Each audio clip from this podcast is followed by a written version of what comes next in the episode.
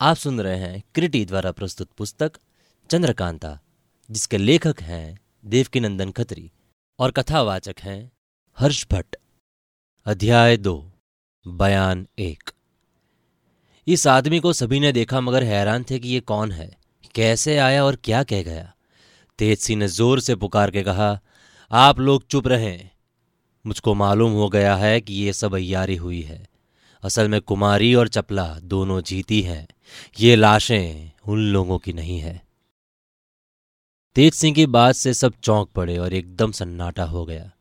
सभी ने रोना धोना छोड़ दिया और तेज सिंह के मुँह की तरफ़ देखने लगे। महारानी दौड़ी हुई उनके पास आई और बोली, बेटा, जल्दी बताओ, ये क्या मामला है?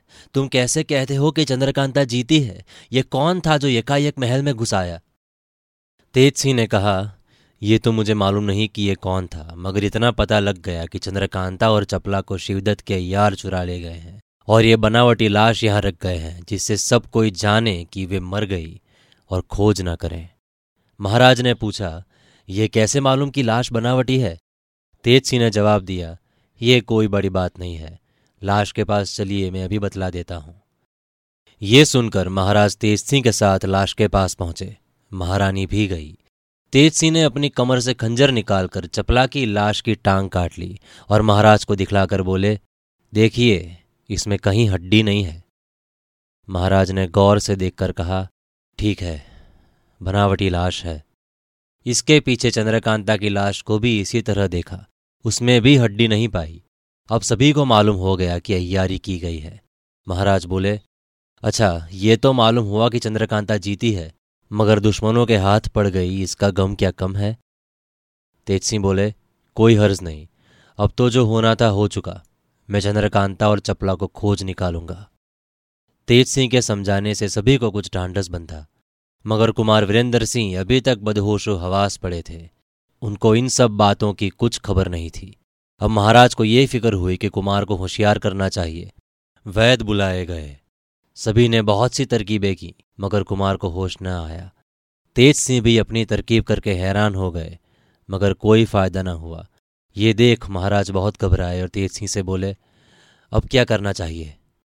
बहुत देर गौर करने के बाद तेज सिंह ने कहा कि कुमार को उठवा के उनके रहने के कमरे में भेज देना चाहिए।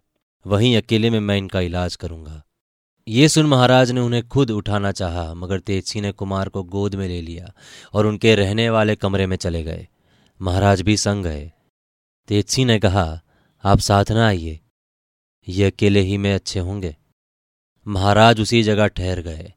तेज सिंह कुमार को लिए उनके कमरे में पहुँचे और चार पाए पर लिटा दिया।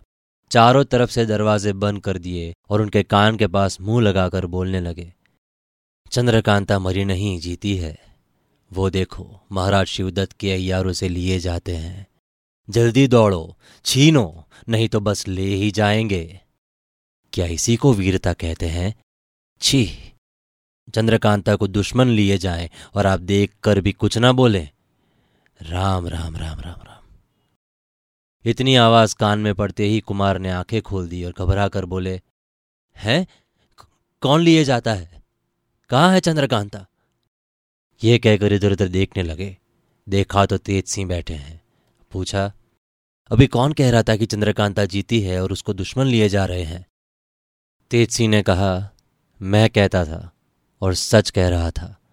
कुमारी जीती है, मगर दुश्मन उनको चुरा ले गए हैं और उनकी जगह नकली लाश रखकर इधर उधर रंग फैला दिया है, जिससे लोग कुमारी को मरी जानकर पीछा और खोज ना करे।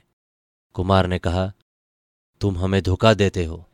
हम कैसे जान लें कि ये लाश नकली है? तेज सिंह ने कहा, मैं अभी आपको यकीन करा देता हूँ। यह कहकर कमरे का दरवाज़ा खोला। देखा कि महाराज खड़े हैं। आँखों से आँसू जारी है। तेज सिंह को देखते ही पूछा, क्या हाल है? जवाब दिया, अच्छे हैं। होश में आ गए। चलिए, देखिए। ये सुन महाराज अंदर गए। उन्हें देखते ही कुमार उठ खड़े हुए। महाराज ने गले से लगा लिया और पूछा, मिजाज कैसा है? कुमार ने कहा अच्छा है। कई लौंडियाँ भी उस जगह आई जिसको कुमार का हाल लेने के लिए महारानी ने भेजा था। एक लौंडी से तेज सिंह ने कहा, दोनों लाशों में से जो टुकड़े हाथ पैर के मैंने काटे हैं, उन्हें ले आ। ये सुन लौंडी दौड़ी गई और वे टुकड़े ले आई। तेजसी ने कुमार को दिखलाकर कहा, देखिए, ये बनावटी लाश है या नहीं? इनमें हड्डी कहाँ है? कुमार ने देखकर कहा, ठीक है। मगर उन लोगों ने बड़ी बदमाशी की। तेजसी ने कहा, खैर, जो होना था हो गया। देखिए अब हम क्या करते हैं। सवेरा हो गया। महाराज कुमार और तेज सिंह बैठे बातें कर रहे थे कि हरदयाल सिंह ने पहुंचकर महाराज को सलाम किया। उन्होंने बैठने का इशारा किया। दीवान साहब बैठ गए और सभी को वहाँ से हट जाने के लिए हुक्म दिया। जब निराला हो गया, हरदयाल सिंह ने तेज सिंह से पूछा मैंने सुना है कि वो बनावटी लाश थी, जिसको सभी ने कुमारी की लाश समझा था। तेज सिंह ने कहा, जी हाँ, ठीक बात है। और तब बिल्कुल हाल समझाया। इसके बाद दीवान साहब ने कहा, और गजब देखिए, कुमारी के बनने की खबर सुनकर सब परेशान थे। सरकारी नौकरों में से जिन लोगों ने ये खबर सुनी, दौड़े हुए महल के दरवाजे पर रोते चिल्लाते चले गए।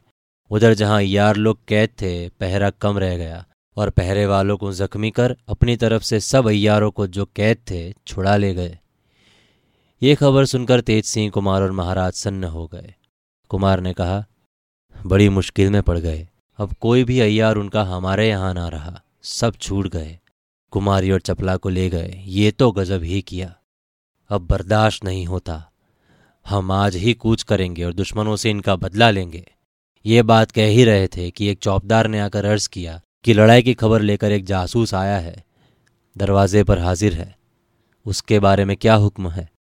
हरदयाल सिंह ने कहा, इसी जगह हाजिरी करो। जासूस लाया गया। उसने कहा, दुश्मनों को रोकने के लिए यहाँ से मुसलमानी फौज भेज दी गई थी। उसके पहुँचने तक दुश्मन चार कोस और आगे बढ़ाए हैं। मुकाबले के वक्त ये लोग भागने लगे। ये हाल देखकर तोप खाने वाले ने पीछे से बाढ़ मारी, जिससे करीब चौथाई आदमी मारे गए। फिर भागने का हौसला न पड़ा और खुद लड़े। यहाँ तक कि हज़ार दुश्मनों को काट गिराया, लेकिन वो फौज भी तमाम हो चली। अगर फ़ौरन मदद न भेजी जाएगी तो तोप खाने वाले भी मारे जाएँगे। ये सुनते ही कुमार ने दीवान हरदयाल सिंह को हुक्म दिया, पाँच हज़ार फौज जल्दी मदद पर भेज दी जाए और वहाँ पर हमारे लिए भी खेमा रवाना करो। दोपहर को हम भी उस तरफ़ कूच करेंगे। हरदयाल सिंह फौज भेजने के लिए चले गए। महाराज ने कुमार से कहा हम भी तुम्हारे साथ चलेंगे। कुमार ने कहा, ऐसी जल्दी क्या है?